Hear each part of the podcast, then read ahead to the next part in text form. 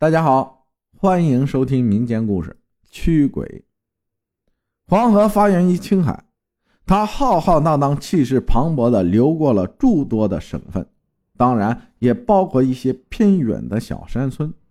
我家就坐落在黄河中游的一个荒凉地带，世世代代都是靠着黄河水的养育才得以繁衍生息。这个故事有关于黄河。有关于那片土地，那还是爷爷年轻的时候，当时正值大跃进时期，全国各地大炼钢铁，各家各户的一些铁制用具都被生产队集中到一起后，投进了一个更大的半椭圆形的熔炉里，没日没夜的添柴加火，寄期望于这些破铜烂铁铸成一件件坚硬的冷兵器。打到台湾，收复祖国的大好河山。可最后，冷兵器没有锻造出来，倒是滋生了一批批难民。由于生产工具的无端浪费，爷爷他们荒废了农业，又加上西北那几年连年大旱，庄稼是颗粒无收，农民只得忍饥挨饿，过着有了上顿没有下顿的日子。有一天。爷爷实在是饿得受不了了，就伙同同村的几个玩伴去黄河岸边的湿洼地带，准备打捞一些水产带回家煮着吃。许爷爷说，那天晚上月朗星稀，天空明净的像一个纯洁的少女。他和铁蛋、二娃一起悄悄地拿着自己织好的网兜去了坝子口。他们到那边的时候，河面泛着。月色的光，波光粼粼的一片，洼地的草丛中偶尔传来几声呱呱的蛙叫，气氛显得幽静极了。爷爷他们将网兜抖开，打了一个结后扔进了坝子里。等网兜全部浸在了水中，爷爷就掏出了随身带着的烟斗，自顾地抽了起来。同来的铁蛋儿也是一个老烟鬼。看爷爷抽得津津有味，嘴馋了，舔着脸向爷爷讨要。爷爷啊，也不吝啬，从布兜中抓了一撮烟叶，递给铁蛋。他接过后，将烟叶混合在纸张中，卷成了一根手指长的烟棒，满脸惬意的陶醉在了吞云吐雾中。正当他们抽的有味儿的时候，爷爷突然感觉网兜剧烈的抖动了一下。好像有什么东西被网住了，爷爷很兴奋，但从挣扎的力道来看，网住的肯定是一个大家伙，说不定是一只大河蟹啥的，带回去可以美美的改善一顿伙食了。二娃也发现了河中的异样，和爷爷一起用劲的去拉网兜，两人费了九牛二虎之力，还是没能够将网兜中的东西打捞上来。爷爷急了。就还在一旁还在吧嗒吧嗒陶醉在烟雾中的铁蛋儿，爷爷喊：“喂，铁蛋儿，你个混球，还不过来一起拉？”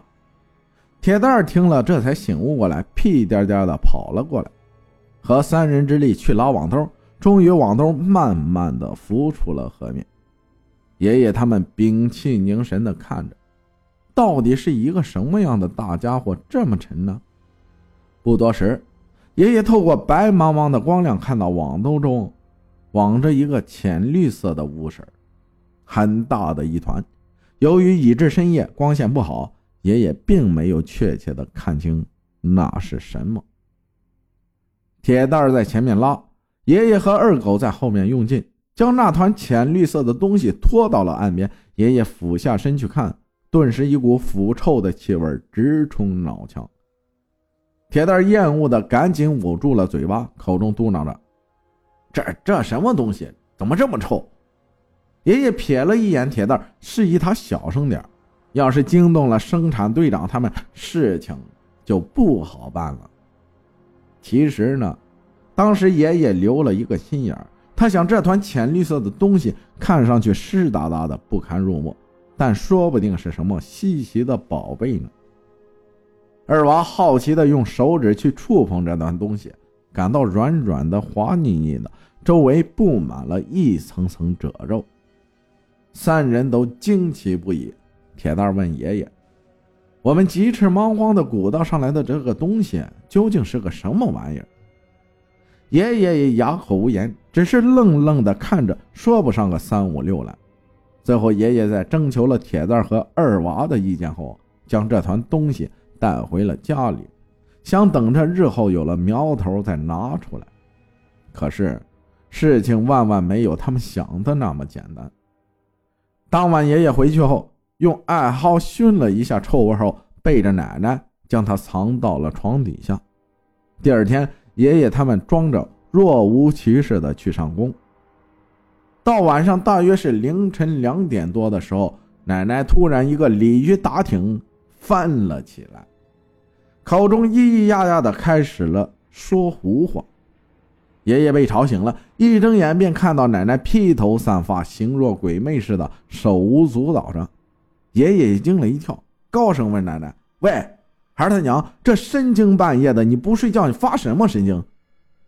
奶奶好像没有听见似的，仍然咿咿呀呀的，口中念念有词。到最后，奶奶竟然一头扎进了灶堂，胡乱的拨弄起温热的灶灰来，一边往自己的脸上、头上抹，一边说：“好冷啊，好冷啊！”爷爷意识到事态的严重。怕奶奶再做出什么出格的事情来，就在床底下找了个尼龙绳子，将奶奶反手绑在了屋里的房柱上，然后惊慌失措地赶出门去找队长和铁蛋儿、二娃他们。当大家都慌里慌张地赶到爷爷家里的时候，看到奶奶耷拉着脸皮，蓬头散发的倒悬在房柱上，样子可怜而凄楚。爷爷心里一紧，跑过去抱起了奶奶。队长呢，早年的时候跟随村里的一个阴阳大师学过一些通灵术，看了奶奶的样子也惊呼了一声，然后立马将大家分散开来。他向爷爷说：“看他婶子的样子，多半是被河鬼给附身了，得赶紧驱灵。如果不及时，他婶子恐有性命之忧。”爷爷听了，当下就乱了分寸，抓着队长说：“这这这可怎么办呀？这可怎么办呀？你可一定要救救孩他娘啊！”队长挥了挥手，安慰爷爷说：“先别慌，大家都按我的吩咐做，奶奶还有的救。”队长命令铁蛋去队里抓了一只雄壮的红冠公鸡，又叫二娃去厨房里崴了半碗小米来。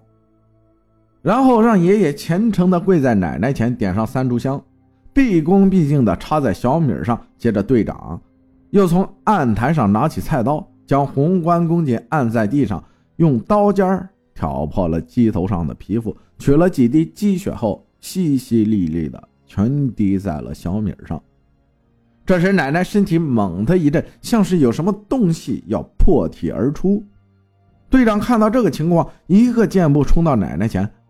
手按着奶奶的天灵盖，断喝道：“气血萤虫笑苍天，长驱鬼魅不休战。”破！奶奶终于从混沌中清醒了过来，看着一屋子面面相觑的人，问：“刚才发生了什么事爷爷长舒了一口气，将奶奶手上的绳子解了下来。亲手扶奶奶坐下后，告诉了刚才发生的一切。爷爷看奶奶回归了正常的状态，一颗悬着的心啊，终于定了下来。他起身向队长道谢，并嘱咐大家早点回去，说没事了，没事了。队长看着爷爷躲躲闪闪的眼神，知道爷爷心里一定藏着事儿，就没有跟着大家一起离去。他等人都走完后，才悄悄地问爷爷。是不是沾染了什么脏东西？爷爷想了一会儿，将那天前一晚上发生的事情告诉了队长，并从床下拿出了藏着的那团东西。不看不知道，一看吓一跳。队长看了那团东西，当下脸上煞白的一片。他指着那东西，哆哆嗦嗦地说：“你你你你怎么将它弄到家里来了？”